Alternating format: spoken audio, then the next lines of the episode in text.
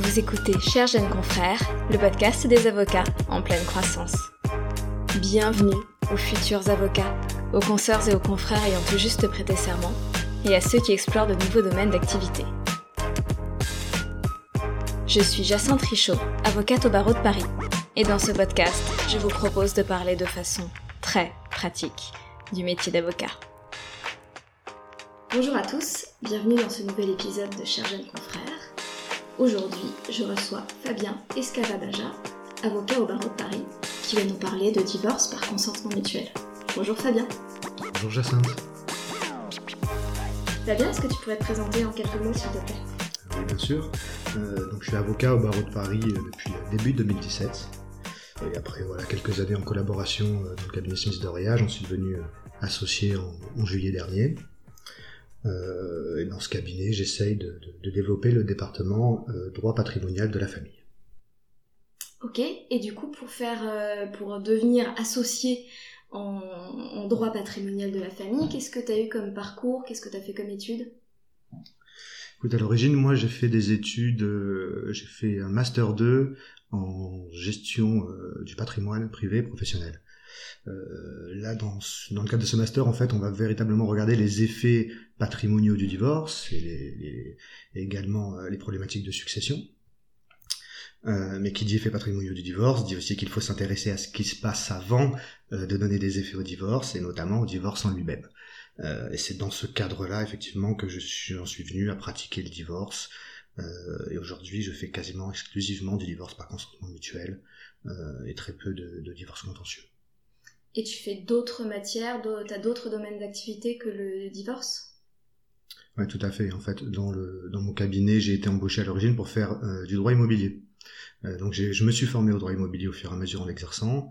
Et euh, dans le cadre de mon association, l'idée, c'est véritablement d'apporter un, un domaine en plus au cabinet, un département en particulier. Moi, mes compétences et mes dossiers perso, je les ai toujours développés en droit patrimonial. Euh, via des confrères qui ont, pu me faire intégrer des dossiers euh, pour justement les aspects euh, financiers du divorce, qui demandent parfois des, compétences un peu, pointues, un peu précises. Et donc voilà, dans ce cadre-là, j'ai pu développer ma clientèle perso en parallèle de mon activité en droit immobilier. Et aujourd'hui, ben, depuis que je suis associé, je fais toujours du droit immobilier et j'essaye de faire de plus en plus de droit patrimonial en développant, en développant ce côté-là. Donc tu fais partie de tous ces confrères, moi comprise, qui ont appris le droit immobilier par la pratique, en plus de leur domaine de compétences d'origine. Non, effectivement, effectivement. Mais je, je me souviens qu'on m'avait dit tout au début, de la, lorsque j'ai commencé la profession, euh, qu'en fait, la spécialité, euh, c'est pas les études qui, qui- qui la font, c'est les clients. Et euh, effectivement, on va s'adapter à la clientèle qu'on a, et on est, je pense, formé euh, plus qu'au droit, on est formé à apprendre le droit, on est formé à le comprendre, et je pense qu'on est tous capables, on a tous un niveau euh, intellectuel et, et, euh, et des capacités de travail qui nous permettent euh, véritablement d'appréhender tout type de droit à partir du moment où on s'y met sérieusement, naturellement euh, dedans. Tout à fait d'accord. Du coup, aujourd'hui, tu nous parles de divorce par consentement mutuel. Euh, comment ça se passe euh, déjà au niveau de la réception des dossiers? Toi, tu récupères un dossier à quel stade? On récupère les dossiers, euh, on récupère les dossiers, mais en fait c'est déjà comment on récupère le dossier, euh, si tu permets. Euh, je récupère le dossier euh, soit par des confrères qui font d'autres spécialités et, euh, qui m'envoient euh, des dossiers de, divorce, soit directement des époux euh, qui souhaitent divorcer et qui me contactent euh, pour, pour qu'on les assiste dans ce cadre-là. Euh, je pense qu'en premier lieu, moi, je, je voudrais préciser quelque chose, euh, étant donné que ce, ce podcast, comme tu l'as dit, se- s'adresse à des jeunes confrères. Je voudrais leur dire que il faut bien avoir conscience que votre ressource principale pour trouver des dossiers, ce sera toujours d'autres confrères. Je pense que en début de carrière, c'est très important. C'est très important de s'entourer d'autres confrères qui font d'autres spécialités, euh, d'avoir comme ça un réseau, de pouvoir s'échanger des dossiers. Euh, ça sera euh, souvent euh, ben, vos, potes de l'EFB, hein, pour être clair, euh, vos potes de, stage ou etc etc. Euh, vous avez vous avez pu prendre ensuite des des, domaines différents, choisi d'exercer dans des domaines différents, et c'est dans ce cadre-là que vous allez pouvoir le plus facilement euh, développer. Euh, et aussi, euh, ce que je vous conseille, c'est d'intégrer des associations du barreau. Euh, Là-dessus, ça aide, ça aide énormément. Euh, les associations sportives, ça permet de se détendre, mais surtout de réseauter, et, euh, et c'est très important. Donc effectivement, la réception du dossier, c'est la plupart du temps via d'autres confrères, soit des époux qui nous contactent directement, hein, des clients qu'on a pu connaître sur d'autres types de dossiers et qui viennent finalement, euh, qui ont un besoin en divorce. Euh, quand ils arrivent, ils savent pas forcément à quoi à quoi s'attendre. Euh, parfois, euh, ils veulent un divorce contentieux et on peut les convaincre de partir sur un, sur un divorce par consentement mutuel. Parfois, ça se fait au cours du dossier, au cours du divorce contentieux. on décide de basculer sur du, sur du consentement mutuel. Et parfois, ils ont une idée très précise de ce qu'ils veulent et, et ils veulent directement divorcer par consentement mutuel. la question comment dire, l'élément essentiel qui fait qu'ils veulent divorcer par consentement mutuel, c'est souvent le temps. C'est-à-dire qu'ils savent, tout le monde a conscience qu'aujourd'hui, euh, saisir la justice, c'est extrêmement long. Euh, ça peut être, euh, qui dit long, dit aussi coûteux. La plupart du temps, ils veulent que ça aille vite. Et le divorce par consentement mutuel, à partir du moment où ça se passe bien, donc sur le principe, les époux pensent toujours que ça va très bien se passer. Si effectivement le dossier, on a rapidement les pièces, etc., on peut effectivement aller très vite. On a des délais, euh, les, délais incompressibles, ils sont, ils sont très courts. Euh, on y reviendra tout à l'heure. Euh, mais effectivement, on peut aller vite et ça, c'est intéressant. C'est intéressant pour des gens qui veulent divorcer rapidement parce qu'ils ont des, obligations professionnelles ou, ou autres qui font qu'il faut une date, une certaine date certaine au divorce. Et là-dessus, on peut aller vite. Et du coup, en comparaison entre un divorce contentieux et un divorce par consentement mutuel, ça va être quelle, quelle échelle de temps? Un divorce contentieux, en moins d'un an et demi, deux ans, euh, je, pense qu'aujourd'hui c'est plus possible avec la justice qu'on a. Euh, c'est très compliqué. Un divorce par consentement mutuel, en trois mois maximum, ça peut être claqué. Génial. Ça arrive. attention, attention, il, se peut que ça dure beaucoup plus longtemps s'il y a des difficultés, naturellement. Mais euh, en moins de trois mois, sur le, enfin, sur le principe, on pourrait même faire ça en un mois ou deux. C'est rarement aussi court parce qu'il faut, on, doit demander des pièces, etc. J'y reviendrai tout à l'heure. Mais effectivement, en 2-3 mois pour un dossier classique, euh, c'est largement faisable, plus que faisable. Ok, donc toi tu récupères, euh, alors via un confrère ou directement euh, via le client, tu récupères un des deux époux, c'est bien ça? Mmh, Effectivement, je récupère un des deux époux. Dans le consentement mutuel, je crois qu'il faut être bien clair, c'est un consentement mutuel par, par acte d'avocat et il faut que chacun des époux soit représenté par un avocat. Euh, c'est-à-dire que euh, moi, s'il y a deux époux qui viennent, je leur dis non, non, non, j'en veux qu'un seul. Je peux n'en prendre qu'un seul, j'en représenterai qu'un seul, et je veux pas avoir le second. Euh, pour le second, rien ne m'empêche de présenter un confrère que je connais. A des confrères avec qui j'adore travailler sur ce type de dossier. Naturellement, tout de suite, il faut exclure vos associés, il faut exclure vos collaborateurs, votre épouse ou votre époux, votre petite amie, euh, si vous êtes euh, si vous êtes marié avec, si vous avez la malchance d'être marié avec un avocat ou, autre. Mais effectivement, bon, vérifiez quand même qu'il n'y a pas de, que ce soit conforme à, notre déontologie et qu'il n'y ait pas de conflit d'intérêts. Mais rien ne vous empêche de présenter un avocat, de dire mais moi je vous conseille d'aller voir telle personne. la présentation entre l'avocat, enfin la, la la, réunion, le rendez-vous euh, qui se tiendra entre l'autre avocat et l'autre époux, vous n'avez pas à y participer. Euh, il fera son, affaire de son côté, euh, mais ça, permet de faciliter les échanges parce que on va beaucoup, beaucoup, beaucoup échanger dans le cadre de ce dossier, dans le cadre de ce type de dossier avec l'autre avocat. J'y dirais même plus qu'avec votre propre client. On va beaucoup échanger avec l'autre avocat c'est important d'avoir une bonne communication, de savoir qu'on est avec quelqu'un de réactif. Donc il n'y a aucune problématique là-dessus à présenter, à présenter un confrère avec qui on aime bien travailler. Euh, ensuite, j'évoque immédiatement avec, et ça je pense que les jeunes confrères doivent, tout de suite en avoir conscience, euh, il faut tout de suite évoquer la question des honoraires. Alors, Effectivement, dans ce type de dossier, euh, le coût est réparti entre d'une part des frais qui sont incompressibles, on va payer le notaire, c'est une somme modique, sauf si effectivement il y a des biens immobiliers, etc. Bon, on va pas rentrer dans ces détails, mais ça c'est un type de frais qui sera partagé par le principe en deux par les époux. Ensuite, chaque époux est libre de négocier, enfin chaque avocat est libre de négocier avec l'époux qu'il représente ses honoraires. Euh, là-dessus, attention. Euh, naturellement, ils vont toujours venir en vous présentant, moi c'est très très simple c'est extrêmement simple. Vous aurez juste à remplir les trous de votre convention type et, euh, à, me faire signer derrière.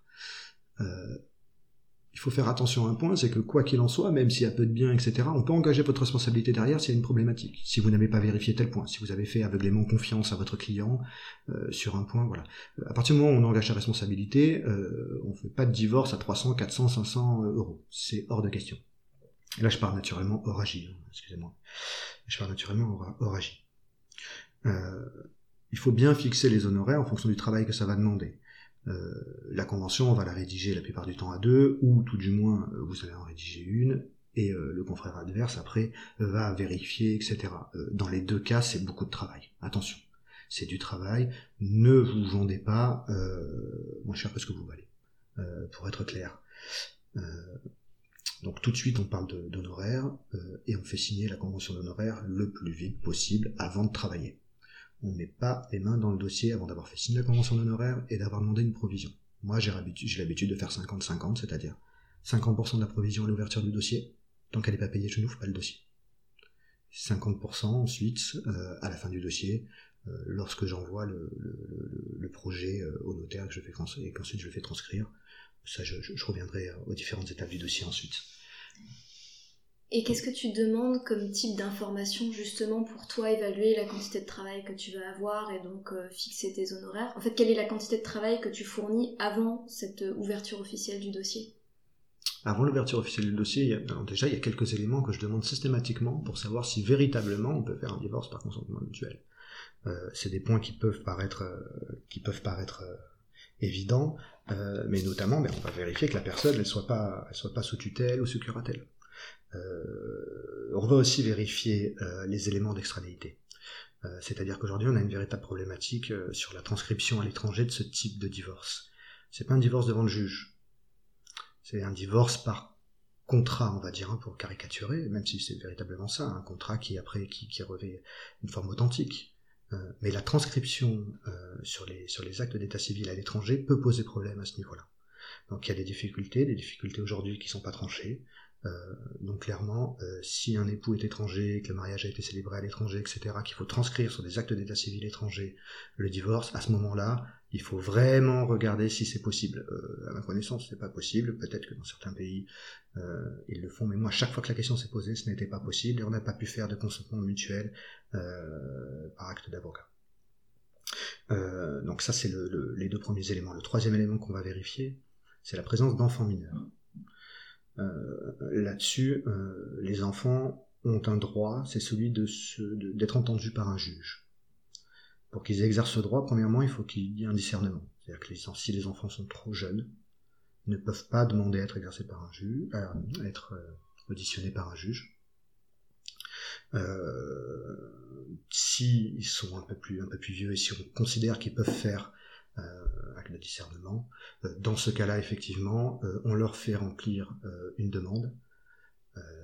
S'ils ne souhaitent pas se faire entendre par un juge, qui arrive plupart des cas, on peut faire le divorce par consentement mutuel. S'ils veulent se faire entendre par un juge, il y a une procédure, on va basculer en judiciaire en fait, c'est-à-dire qu'on va envoyer la convention au juge qui va l'homologuer. Et paradoxalement, dans ce cadre-là, on pourra la faire, la transcrire sur des états civils étrangers parce qu'on sera passé, passé là. Effectivement, parce qu'on leur a fait homologuer, euh, on leur a fait homologuer euh, par le juge. Donc voilà, ça c'est vraiment les, les, premiers points que je vais vérifier pour savoir déjà si on peut faire ce type de divorce ou non. Euh, une fois que c'est fait, je vais regarder ce qu'il y a dans le dossier pour savoir à peu près la quantité de travail qu'il y a à fournir. alors, ça peut dépendre des éléments, certains éléments qui sont tout à fait objectifs dans le dossier, typiquement présence de biens immobiliers. Si les époux ont beaucoup de biens, ça va sous-entendre la, rédaction d'un acte, d'un état liquidatif.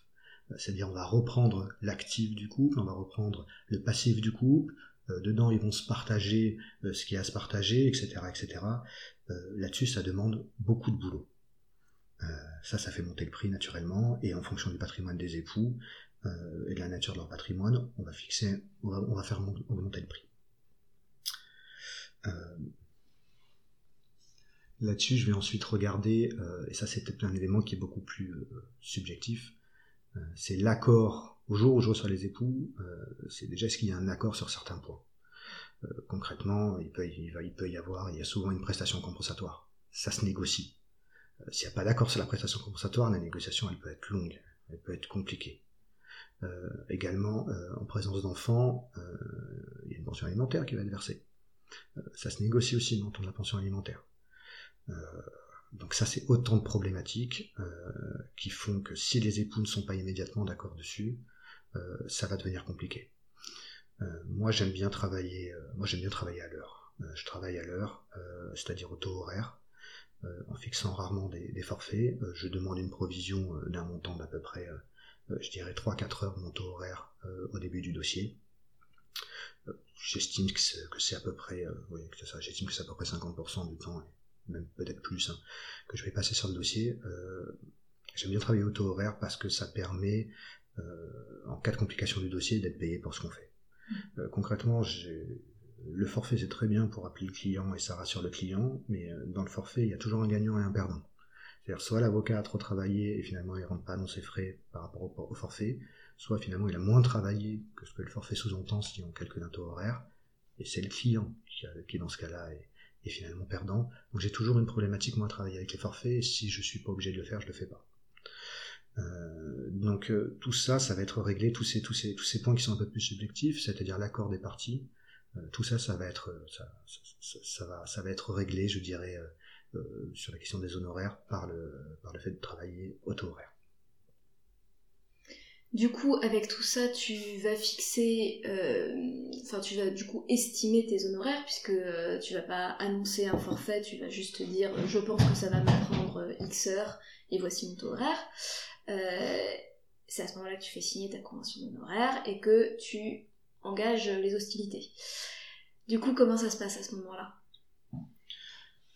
Je dirais que le premier point, c'est que je vais d'abord prendre contact avec le confrère qui est, est en face de moi. Euh, je vais euh, et on va échanger euh, naturellement confidentiellement. là, c'est très important de prendre le relais des parties dans le cadre des échanges, de façon à ce que ça demeure confidentiel. Et si jamais ça dégénère et qu'on va après au contentieux, il ne faudrait pas qu'on puisse récupérer des échanges dans le cadre de négociations qui ont été faits directement entre les parties. Donc là-dessus, la confidentialité euh, des, échanges entre avocats est très importante. Donc je prends contact avec, euh, avec mon confrère. Euh, pour être clair, sans avoir un, modèle type avec un texte à trous, on va récupérer une convention en laquelle on a confiance. Moi, j'ai pris celle du CNB que j'ai légèrement amendée sur certains points. voilà que j'ai légèrement amendé sur certains points, mais je pense qu'on peut tout à fait avoir confiance euh, sur le, sur le modèle qui a été proposé euh, par, la, par, la, CNB. et avec le confrère, on va se mettre d'accord sur l'élaboration au fur et à mesure du dossier. L'élaboration du dossier, elle va nécessiter la diffusion de plein de pièces, parce qu'on a des, des, mentions obligatoires naturellement dans le cadre de la convention, on a des annexes obligatoires. les pièces, les premières pièces qu'on va demander au client tout de suite, c'est naturellement sa pièce d'identité. Oui, alors ça, toujours vérifier la pièce d'identité, euh, même en cas de divorce par, consentement, par consentement mutuel. Euh, c'est la première des choses à faire. Ensuite, le livret de famille, euh, ce qui va permettre de, justifier la présence d'enfants, etc. Une fois qu'on a tout ça, on va demander la copie intégrale. Alors, il faut une copie intégrale de l'acte de mariage, des actes de naissance des époux et des enfants. Et cette copie intégrale, elle doit avoir moins de trois mois. Donc d'abord je la demande et je peux être amené parfois à la demander une seconde fois euh, si jamais véritablement ça s'éternise à cause des négociations. Euh, sachez que la copie euh, intégrale on peut la demander sur internet ou je sais que c'est le cas à Paris, je ne sais pas si c'est partout le cas en France. Je sais qu'à Paris, on peut, en tant qu'avocat, vous pouvez vous pointer dans n'importe laquelle des mairies parisiennes et demander un extrait complet de l'acte d'état civil des parties ou du mariage à partir du moment où naturellement le mariage a été célébré euh, dans la commune parisienne, euh, dans l'arrondissement en question, euh, et qui s'en est dans l'arrondissement en question. Donc c'est ça c'est assez pratique. Et tu le reçois au moment où tu es au guichet? On le reçoit directement, ils peuvent nous l'imprimer directement quand on est en mairie, ça arrive. Euh, parfois, il faut le rappeler. Alors, je n'ai pas la disposition euh, en tête, mais il y a une disposition qui nous permet de le faire. Parfois, faut un peu leur rappeler, un peu insister. Ils vont vérifier deux, trois fois auprès leur chef, pas leur chef, etc. Mais euh, ça le fait. Ça, pour tout vous dire, ça, on se déplace en mairie à partir du moment où on est ric-rac au niveau des délais. sinon, je le fais tranquillement, par courrier. On peut faire aussi la demande par Internet. Ça pose beaucoup moins de difficultés. et en tant qu'avocat, on a le droit de le demander. Ensuite, on va vérifier qu'il existe, existe ou non un contrat de mariage. Donc ça, euh, bon, vous demandez à l'époux, mais naturellement, comme on est avocat, on vérifie, et euh, ça, on le vérifie dans l'acte de mariage. si un contrat de mariage, ça va être nécessaire pour déterminer notamment le régime matrimonial applicable aux époux, et ce qui sera déterminant donc dans la, dans la, dans la rédaction de la liquidation des droits des époux. Ensuite, on va leur demander un justificatif de domicile, un justificatif de domicile à chacun. Et enfin, les justificatifs de ressources, de patrimoine, de conditions de vie, les frais, etc., etc. Là, tous ces documents financiers vont nous permettre de fixer la prestation compensatoire euh, et euh, la pension alimentaire pour les vides des enfants. Euh, c'est là-dessus, c'est sur ces bases-là qu'on va, qu'on va négocier. Donc avec toutes ces pièces que tu as demandé à ton client et que ton confrère t'a envoyé, euh, c'est quoi l'objet des négociations avec ton confrère? L'objet des négociations, elles sont euh, en vérité surtout financières. Euh, c'est le point, c'est le point de support de crispation. ils sont plus ou moins d'accord sur, sur les, ils sont souvent plus ou moins d'accord sur le, sur le droit de visite d'hébergement à l'égard des enfants. Sinon, clairement, ils saisissent ici pardon, en divorce contentieux. là, c'est uniquement sur les conditions financières où ils, sont, ils peuvent ne pas être parfaitement d'accord, euh, tout à fait ouverts à la négociation, et ils veulent absolument pas passer devant le juge. Donc c'est plus effectivement sur ces points-là euh, qu'on va se poser la question. En fait, euh, dans le cadre de la, de la convention, effectivement, on a un canevas. On a un canevas sans dire qu'on va simplement remplir les trous, on va suivre ce canevas. Euh, donc je vous passe euh, la liste des mentions, euh, des mentions obligatoires hein, que, vous retrouverez à l'article 229-3 du Code civil. la convention, qu'est-ce que c'est Effectivement, on va rappeler d'abord le consentement des époux hein, à la base. Le consentement des époux qui ne se présume pas et, donc qui va être rappelé clairement dans la convention. On va rappeler outre l'état civil, on va rappeler aussi euh, la structure d'exercice de chaque avocat, le nom de chaque avocat et leur structure d'exercice euh, parce que c'est un contre signé des avocats, et donc les avocats, euh, sans être véritablement partis, sont pleinement signataires de l'acte. on va rappeler dans le cadre de ces conventions effectivement les règles relatives au droit de visite et d'hébergement des enfants. On va rappeler les règles relatives aux conditions financières du divorce, à ses effets patrimoniaux, à ses effets à l'égard des enfants, euh, ses effets financiers à l'égard des enfants. Euh, on va aussi se poser la question, par exemple, du nom de famille euh, de l'épouse. Est-ce qu'elle conserve Parce que c'est souvent dans ce sens-là, effectivement. Mais est-ce qu'on va se poser la question de est-ce que l'épouse va conserver ou peut conserver l'usage ou non du nom de famille de l'époux? Ça, ça peut être déterminant, notamment comme dans notre cas, où, on exerce depuis longtemps sous le nom de son mari ou sous un nom composé et on ne veut pas perdre sa clientèle parce qu'on est connu sous ce nom-là. Donc ça, ça peut être euh, aussi, effectivement l'objet de négociation, mais dans le cas de consentement mutuel, on va pas se mentir, ça pose rarement de problème. Euh, les époux sont assez d'accord, euh, sont assez d'accord sur ce point-là. cette convention, elle va aussi, elle va aussi contenir une, une, attestation qui est relative à l'enfant mineur s'il est, s'il est présent ou non. Enfin, s'il y en a un ou pas. concrètement, on aura soit une attestation qui indique que l'enfant n'est pas digne de discernement. Concrètement, si j'ai un enfant de 6-7 ans, on, peut difficilement se fier à lui pour savoir s'il va être entendu par un juge ou non. Euh, si l'enfant est digne de discernement, il va remplir une attestation. On a des modèles effectivement en ligne très faciles à retrouver, euh, qui reprend euh, toutes les mentions prévues par la loi, pour dire si l'enfant veut ou non se faire être entendu par un juge. et dans le cadre d'un divorce par consentement mutuel uniquement devant notaire, il faut qu'il pas qu'il veuille être entendu par un juge. Donc on va joindre cette attestation, euh, cette attestation également. Donc dans le cadre de ta négociation de la convention avec ton confrère, euh, j'imagine que l'objet principal c'est les, questions financières, donc euh, à la fois le partage des biens et les prestations compensatoires, pardon, et pensions alimentaires. comment tu négocies ça? Alors moi j'essaie toujours de prendre le problème dans sa globalité. Euh, c'est-à-dire que madame ou monsieur entendent partir avec temps, et on essaye de voir dans la globalité comment il serait possible, premièrement, de se mettre d'accord par rapport à leur, à leur patrimoine sur, sur ce qu'ils veulent, sur ce que chacun veut, et ensuite, une fois qu'on a un accord, on se débrouille pour faire une enveloppe juridique à cet accord. C'est-à-dire que ça peut être sous forme de prestations compensatoires, ça peut être sous forme de euh, d'attribution euh, de certains biens, etc. voilà c'est comme ça véritablement euh, qu'on va procéder. Hein. On procède d'abord, ce que je fais, donc par, un accord global sur le montant, et ensuite, Là-dedans, on va reprendre chacun des postes, chacun des leviers qu'on peut avoir, la prestation compensatoire, la, liquidation du régime matrimonial, etc., etc., pour se mettre d'accord. Il existe plein de leviers, plein de leviers. La prestation compensatoire, pour la fixer, on a des critères prévus par la loi, mais on est finalement assez libre. On est finalement assez dans la liquidation du, régime matrimonial, il peut y avoir plein de problématiques.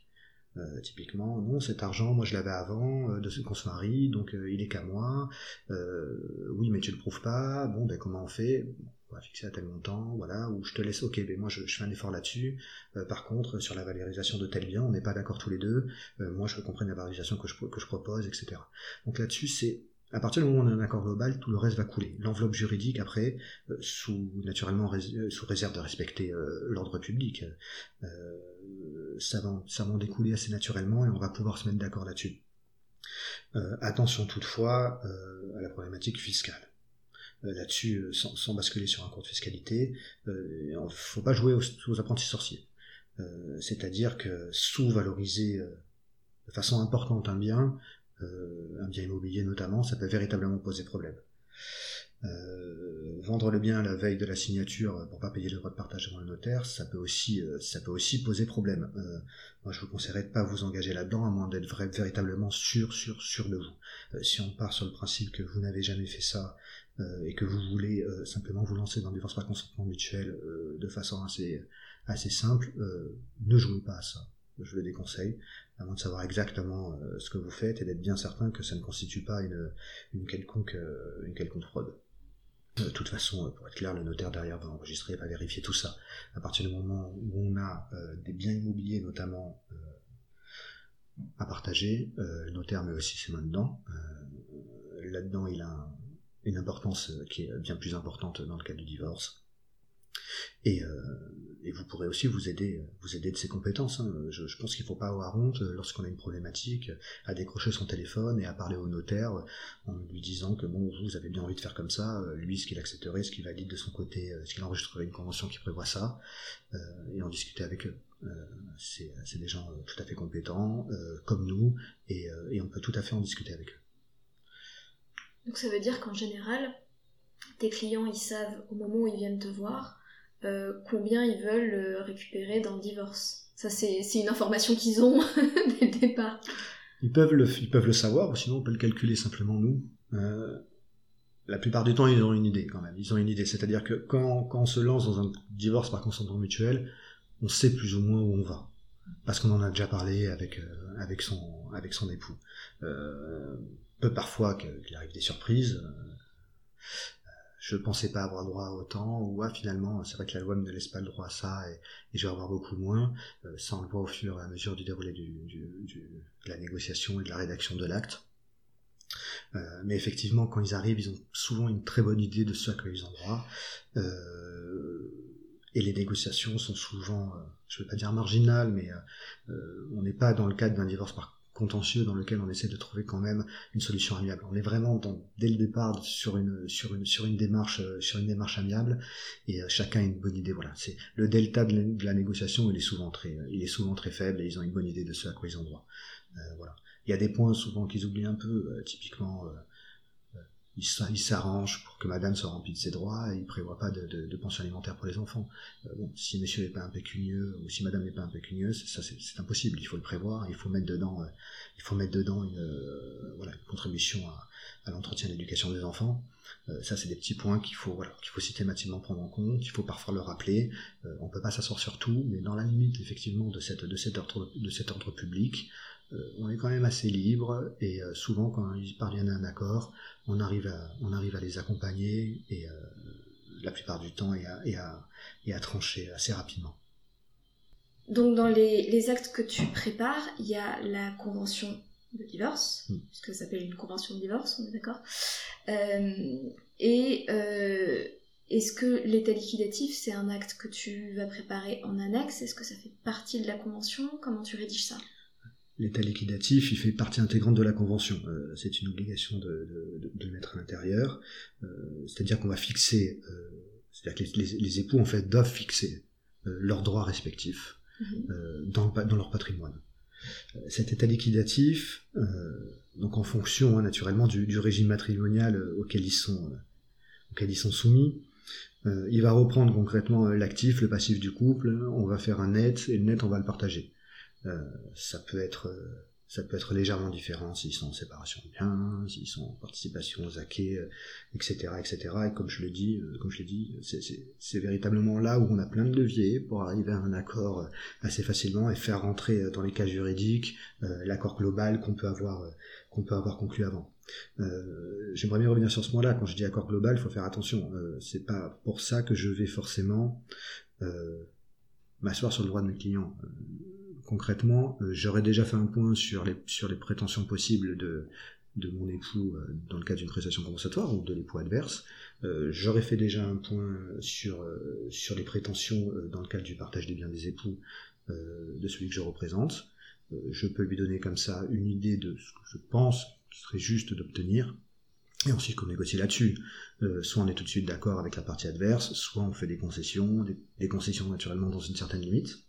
Euh, c'est à vous aussi de dire à votre client attention, vous, avez trop, vous allez trop loin, je sais que vous voulez aller vite, euh, mais on n'abandonne pas 50% de, ses droits, euh, voilà, etc., etc. En termes de rédaction pure, comment ça se présente? Ça se présente, ça ressemble un peu à, comment ce que vous pouvez voir dans votre, dans votre bilan comptable, concrètement. Hein, c'est, c'est, on a des lignes, on a des lignes avec des montants, avec des montants au bout. on va reprendre, on va avoir plusieurs paragraphes successifs. On va reprendre les biens. Par exemple, je prends le cas le plus classique, c'est-à-dire la, communauté réduite aux acquis, c'est le régime légal. C'est-à-dire que si on n'a pas de contrat de mariage, on est soumis à celui-ci. Euh, là-dedans, on va reprendre euh, ben, les biens que possédaient les époux avant de se marier et les biens qu'ils ont reçus par donation ou succession. On va faire la liste de ce que chacun a, de ce que chacun possède à ce titre-là.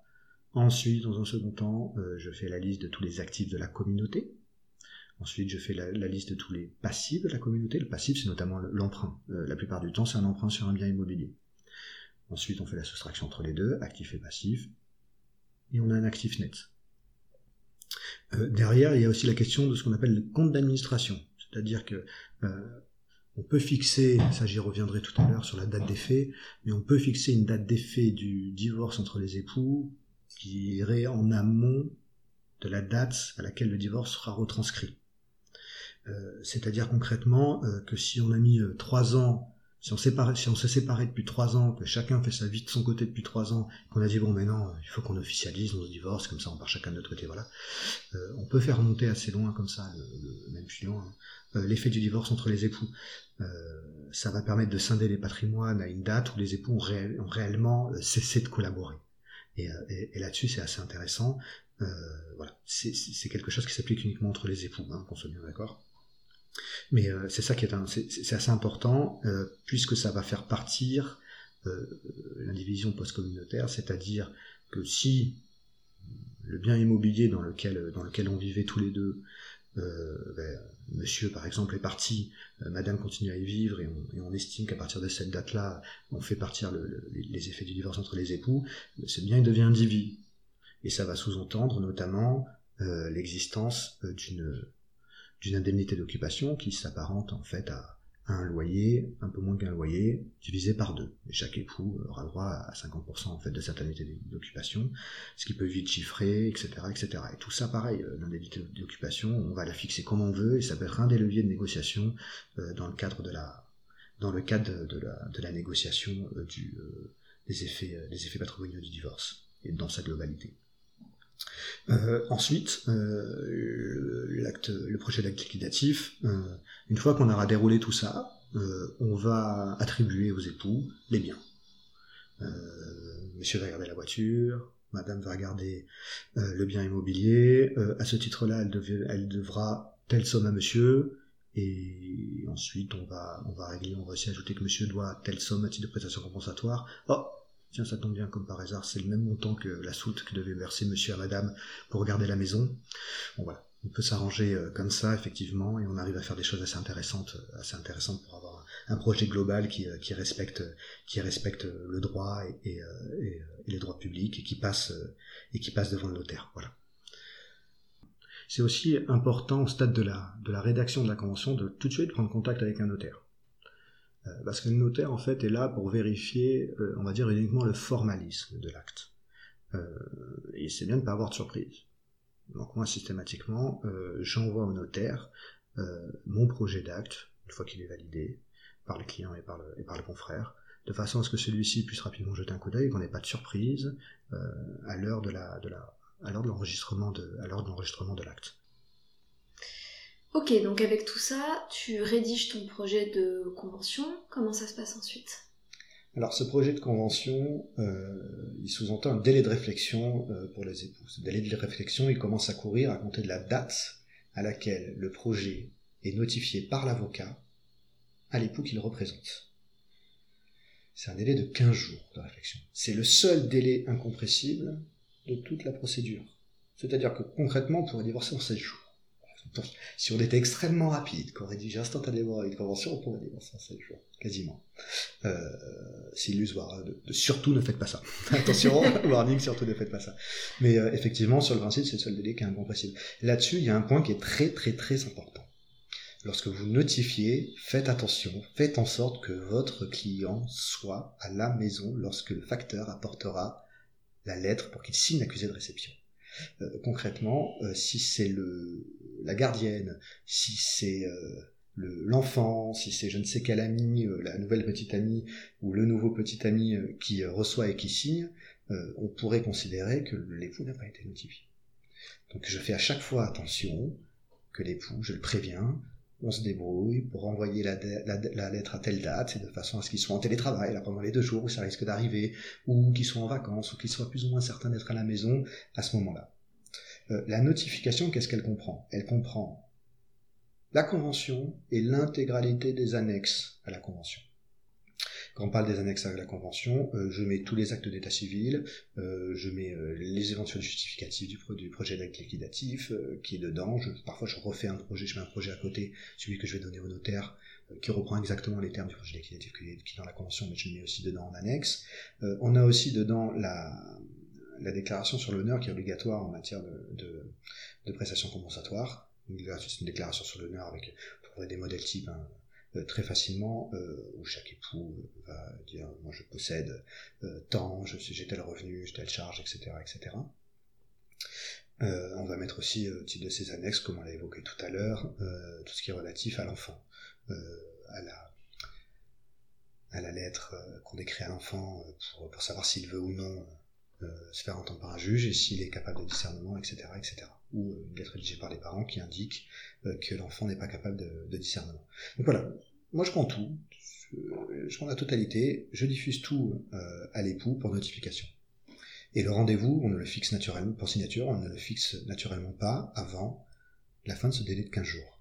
Si par malheur, le jour du rendez-vous, on s'aperçoit qu'on n'est pas d'accord sur un point, on ne peut pas modifier rapidement et faire signer quand même.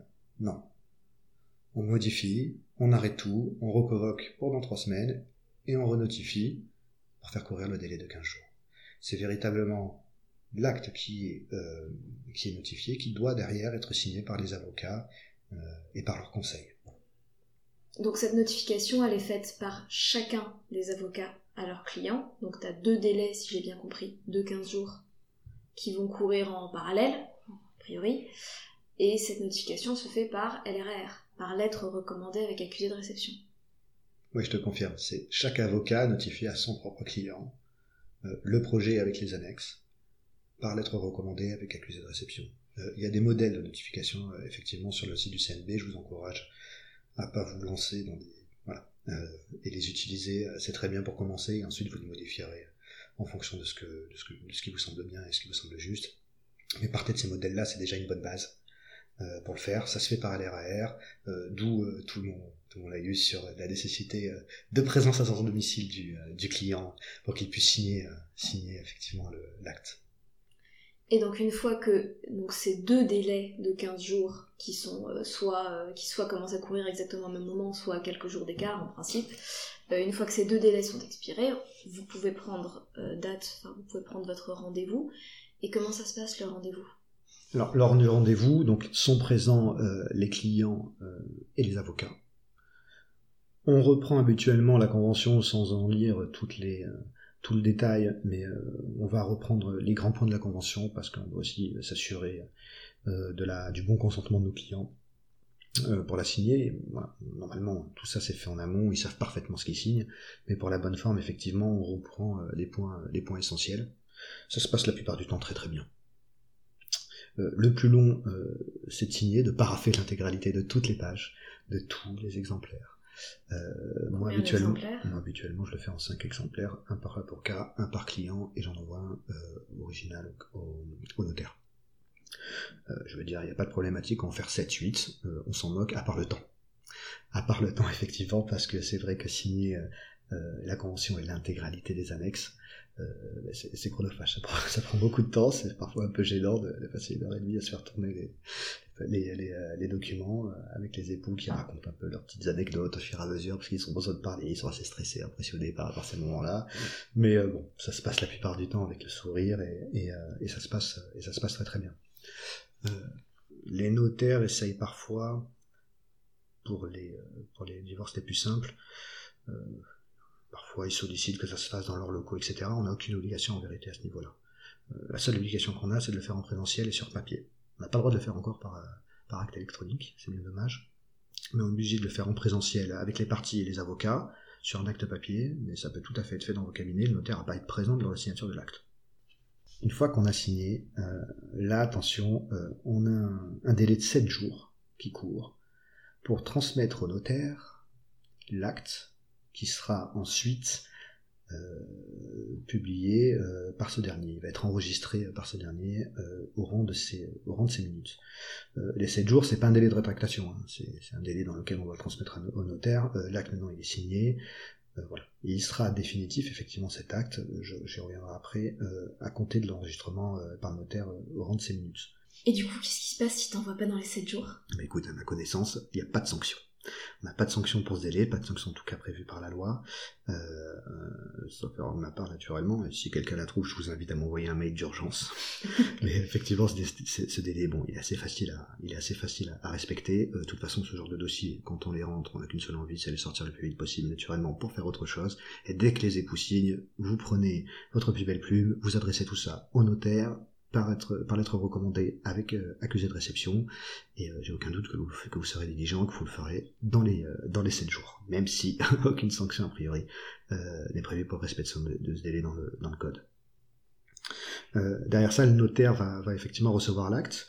Euh, il a un délai, lui, euh, de 15 jours à son tour euh, pour le pour l'enregistrer au rang de ses minutes. Et donc c'est à ce moment-là qu'il normalement il doit contrôler donc le respect des exigences formelles, le respect du délai de 15 jours après notification pour signer. Voilà, il n'est pas là pour contrôler ni l'équilibre de la convention ni le consentement des parties. Hein. Il fait vraiment, j'allais dire, un contrôle formel euh, voilà, euh, bête et méchant. Hein. Il n'a même pas demandé, euh, il a même pas demandé aux partis ou aux avocats, comme je l'ai déjà dit, qui se présentent devant lui.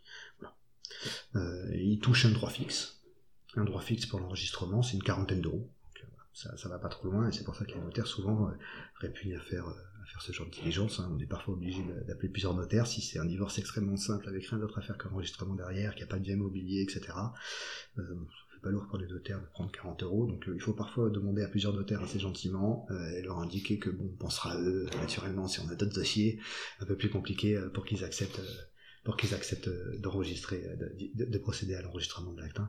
autre chose, un point, il n'y a pas de compétence territoriale ou quoi que ce soit. Vous pouvez prendre le notaire que vous voulez. si votre notaire de famille est, est encore sur Pays Basque, en Bretagne, et que vous exercez à Paris et que les époux sont, en Alsace, il n'y a aucun problème là-dessus. Euh, à la suite de l'enregistrement, naturellement, le notaire va dresser une attestation de dépôt et euh, qui va faire foi. Euh, parce que cette attestation de dépôt, c'est elle qui va mentionner la date de dépôt, et c'est à cette date-là que, les, que les époux sont officiellement divorcés. C'est pas la date de la signature de la convention, c'est la date du dépôt, et ça c'est ça, ça c'est assez important.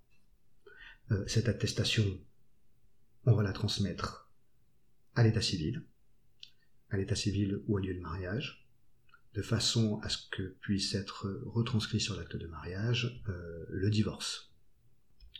Euh, on va l'adresser également, euh, enfin moi je le fais, hein, je pense qu'on n'est pas obligé de le faire, mais je le fais, je l'adresse également à la mairie de naissance de l'époux que je représente, de façon à ce que souci soit mentionné en, marge de son acte de, naissance, qu'après le mariage, il y a eu un divorce. Et enfin, un point un peu plus, un peu plus compliqué, c'est qu'il peut y avoir des formalités d'enregistrement devant les impôts. Euh, donc il y a quelques cas euh, dans lesquels l'avocat doit procéder lui-même à cela. Euh, lorsque l'état liquidatif du régime matrimonial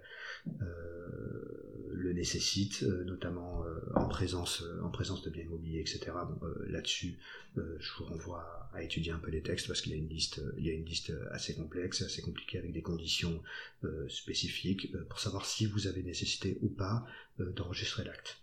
Euh, sur ce point-là, je pense qu'il y a un point sur lequel il faut faire très attention. Et euh, quand j'étais jeune avocat là-dessus, je me suis fait entre guillemets avoir euh, par un gentil confrère un peu plus expérimenté.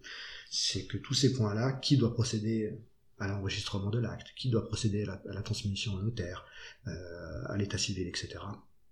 Ça, c'est, on désigne souvent l'avocat qui le fait dans l'acte, dans la convention. maître un tel procédera à la diffusion dans le délai de 7 jours. Voilà. Si vous ne faites pas attention, l'avocat d'en face, naturellement, il va vous laisser tout faire vous laisser procéder, il va mettre sur vous, euh, c'est à votre charge la responsabilité de procéder à tout cela. Donc euh, c'est un point, voilà, euh, négocier ça, toi t'en fais une certaine partie, moi j'en fais une certaine partie, et on se met d'accord là-dessus. Et vous vous ferez pas avoir comme moi, où je me suis rendu compte la veille d'un délai qu'il fallait que je fasse tout, tout, tout de suite, parce que parce que j'avais pas bien fait gaffe que c'était à moi de faire ça, même si ça s'agissait de du, voilà, même s'il s'agissait, même si on était deux à avoir rédigé l'acte. Et pour finir, euh, on va parler de l'issue, hein, de l'issue de, la convention, euh, quelles, sont, ses conséquences. Euh, ben, pour les époux, comme je l'ai déjà dit, du point de vue du droit des personnes, c'est-à-dire véritablement du divorce, etc., c'est la date du dépôt de la convention au rang des minutes du notaire qui fait foi. Ils sont divorcés à compter de cette date. Attention, pour les effets en droit patrimonial, euh, ça peut être la date du dépôt, hein, à moins que la convention en stipule autrement. C'est-à-dire qu'on peut faire remonter, comme on l'a évoqué tout à l'heure, en amont, les effets euh, du divorce pour leur bien euh, à l'égard des époux. Ensuite, à l'égard des tiers, c'est encore différent, c'est leur divorce, le divorce est opposable à compter de la date de la transcription du divorce sur les actes d'état civil. Concrètement, c'est la date à laquelle ils peuvent eux-mêmes le connaître, euh, ça, connaître l'existence du divorce en commandant un acte d'état civil euh, euh, actualisé. Et si on a besoin de justifier effectivement du divorce auprès de quelqu'un, on justifie en adressant l'attestation de dépôt qui, qui nous aura été transmise par le notaire, qu'on a évoqué tout à l'heure, une copie de celle-ci, ou après qui est transcription en état civil, naturellement l'acte de mariage qui fait mention du divorce.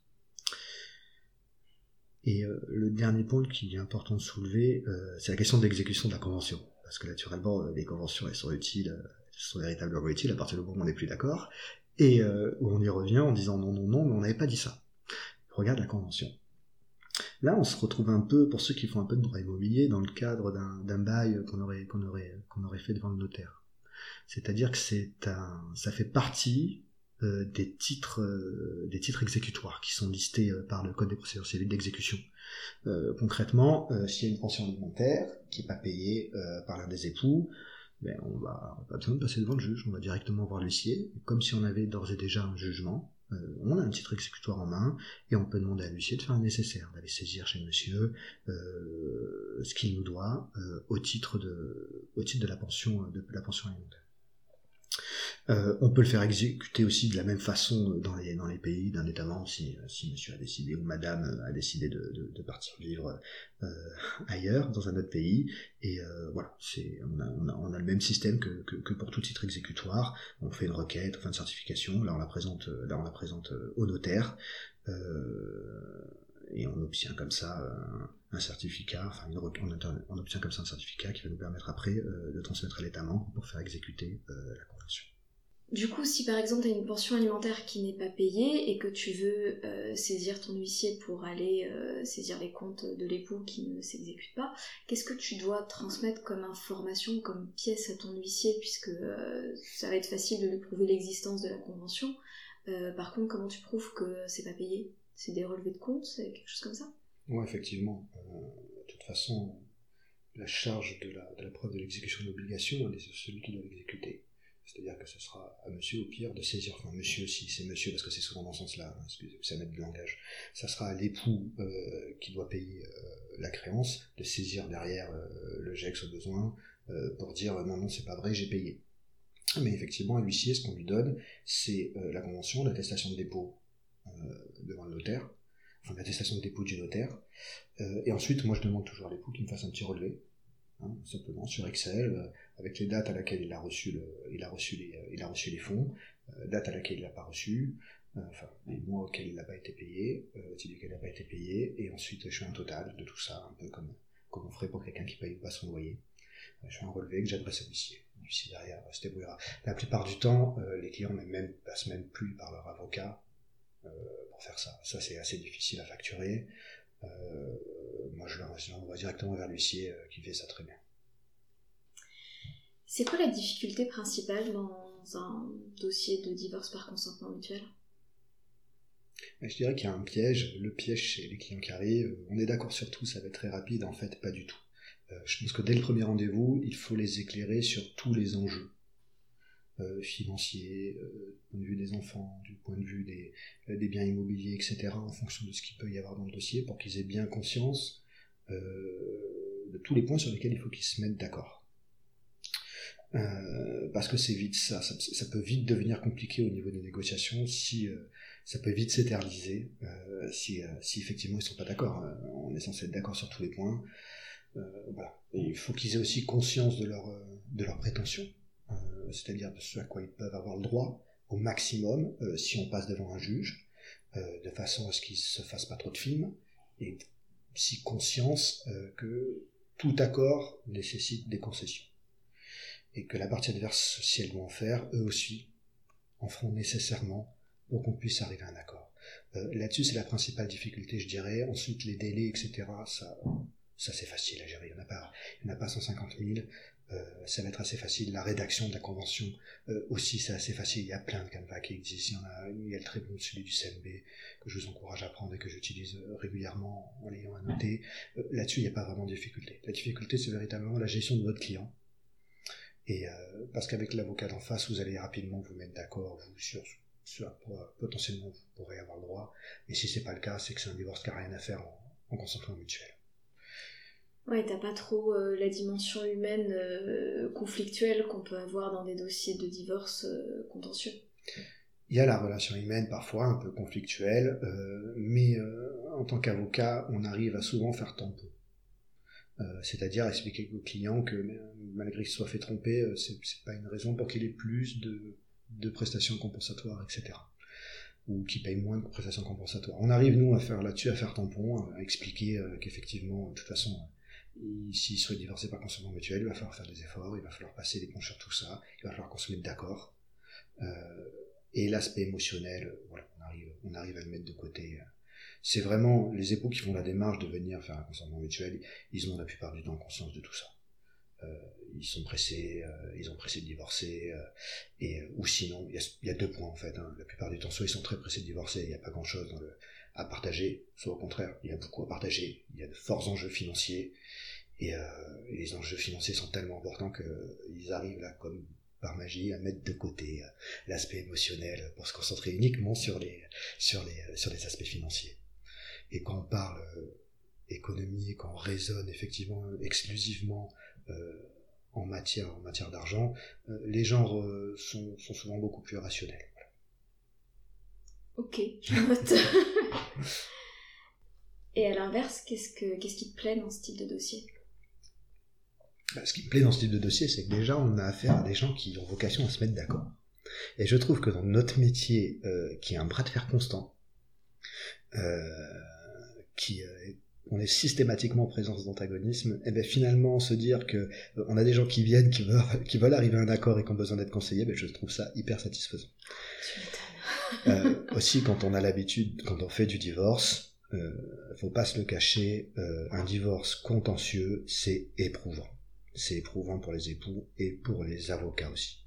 Euh, on s'attache au client, on a à cœur euh, de le défendre et euh, tout professionnel qu'on est, tout recul qu'on peut avoir, une mauvaise décision en matière d'enfants, en matière de, de, de, même financière, ça C'est toujours, c'est toujours, ça nous touche toujours un peu. Euh, parfois, on a des très mauvais dossiers, on s'attend à une mauvaise décision. Euh, parfois, non. C'est. Euh, je dirais que tout cet aspect-là, ben, on le met de côté parce que finalement, on arrive toujours à un accord et l'accord, le client est toujours satisfait puisqu'il le signe et il est parfaitement conscient de ça, il a, exprimé son consentement. Donc là, c'est vrai que c'est une véritable satisfaction et c'est aussi un, vrai soulagement pour moi de, faire ce type de dossier et de parvenir à chaque fois à un accord. Après, il y a l'aspect aussi négociation qui est très intéressant. Euh, l'aspect négociation où euh, on va travailler de son côté euh, le dossier, un peu comme si c'était en contentieux. On va regarder quelles sont les prétentions de nos clients et, et ensuite formaliser cet accord global, global en, en, arrivant à tout rentrer dans les cases. C'est aussi, aussi très satisfaisant. Tu nous as parlé tout à l'heure de facturation, tu nous as dit que toi tu facturais au temps auto horaire. ça te prend combien de temps environ un dossier? C'est hyper variable. Je veux dire que le, le moins que j'ai dû facturer, c'est, euh, je dirais, au minimum, euh, rendez-vous compris, euh, tout compris, on peut arriver à facturer moins de 10 heures. C'est très rare, c'est franchement, ça m'est arrivé une fois, 10 heures, 15 heures minimum, parce qu'il y a quand même du boulot, il y a quand même du boulot de rédaction, il y a quand même pas mal d'échanges, c'est, il y a quand même pas mal d'échanges, il y a le rendez-vous, il y a ensuite les, les, démarches à faire postérieurement à la signature, Bon, voilà. Je dirais que 10-15 heures pour un dossier, euh, ça me paraît être le minimum quand on commence. Après, euh, s'il y a des problématiques au niveau des négociations, euh, s'il y a de forts enjeux financiers, ben, ça fait beaucoup plus, beaucoup plus. Et, là, il n'est pas possible naturellement de donner. C'est plus l'infini. Et qu'est-ce que tu recommanderais à des jeunes confrères qui commencent en la matière? Je leur recommanderais euh, de se faire euh, d'abord un rétro-planning assez simple, même si on n'a pas beaucoup de, pas beaucoup de délai, euh, de préparer en amont de la signature leur projet de site de notification, naturellement, leur projet de transmission de l'acte au notaire, de façon à ce que dès qu'on a signé, enfin dès que, dès que la convention, dès qu'on s'est mis d'accord avec le confrère et les époux sur la convention, on a juste à récupérer la notification, mettre la convention avec et l'envoyer. Lorsque c'est signé, on a déjà préparé l'acte de diffusion au notaire, on le prend, on l'envoie au notaire, on quand on le récupère, on a déjà, préparé, l'acte de transmission à l'état civil, on le prend, on l'ajoute avec, donc tout ça, c'est des actes en plus que vous, réutiliserez systématiquement dans tous les types de procédures. Euh, ça, c'est important. Ensuite, euh, renseignez-vous. Renseignez-vous, prenez la convention euh, type, notamment celle du CNB, lisez-la bien avant tout, lisez bien aussi tout ce qui est relatif aux enfants c'est très important. Euh, lisez bien, voilà. Je, pense qu'il y a un petit travail comme ça préparatoire à faire sur la, sur la, sur la convention avant de recevoir l'époux, euh, sur tous les éléments euh, qu'on a évoqués tout au début de cet entretien, euh, les éléments d'extranéité, etc., pour être bien certain de ce qu'on fait, pour savoir où on va et pour poser les bonnes questions et pas perdre de temps. Pas perdre de temps parce que c'est véritablement ça l'ennemi de l'avocat, c'est la perte du temps. Et, c'est en travaillant bien le dossier en amont de, de la réception du client enfin de la réception du client, c'est travaillant bien, je veux dire, ce qu'est le consentement mutuel et quels sont ses enjeux et quels sont les points de difficulté, euh, que lorsqu'on va recevoir le client, on va savoir tout de suite identifier les, éventuelles problématiques et, euh, faire proposer euh, et proposer les et proposer la démarche la plus adaptée au client. Si des auditeurs veulent te joindre, tu as une adresse email oui, bien sûr, ils peuvent me contacter euh, soit, via LinkedIn, euh, soit directement mon adresse email. Donc via LinkedIn, ce sera euh, Fabien Escavabaja du cabinet Smith Doria. Et mon adresse email, f e s c a v a b a j a smithdoriacom Je serai tout à fait disposé à, vous donner deux trois conseils si vous avez une problématique. Et la dernière question, pour laquelle on sort complètement du cadre juridique, si tu devais recommander aux auditeurs quelque chose à lire, à regarder ou à écouter aujourd'hui, qu'est-ce que ce serait? Bah, Écoute, euh, je, je, vais aller voir récemment un film, euh, je me suis régalé, euh, Les illusions perdues, c'est très bien joué, c'est très bien tourné, c'est, on peut pas se tromper, c'est Balzac, donc l'histoire est, l'histoire est toujours sympa, c'est le 19e, à Paris, c'est un régal pour moi qui, qui adore l'histoire, et et voilà, je vous, le conseille bien vivement. Merci beaucoup Fabien. Merci beaucoup de m'avoir invité. Merci d'avoir écouté cet épisode. Si vous voulez me joindre, vous pouvez écrire à contact@cherjeuneconfrère.fr ou me contacter sur les réseaux sociaux. N'hésitez pas à me laisser des commentaires, à me poser des questions ou à me proposer des sujets pour de prochains épisodes. En attendant, j'espère que cet épisode vous a enrichi et je vous dis à très bientôt pour les suivants.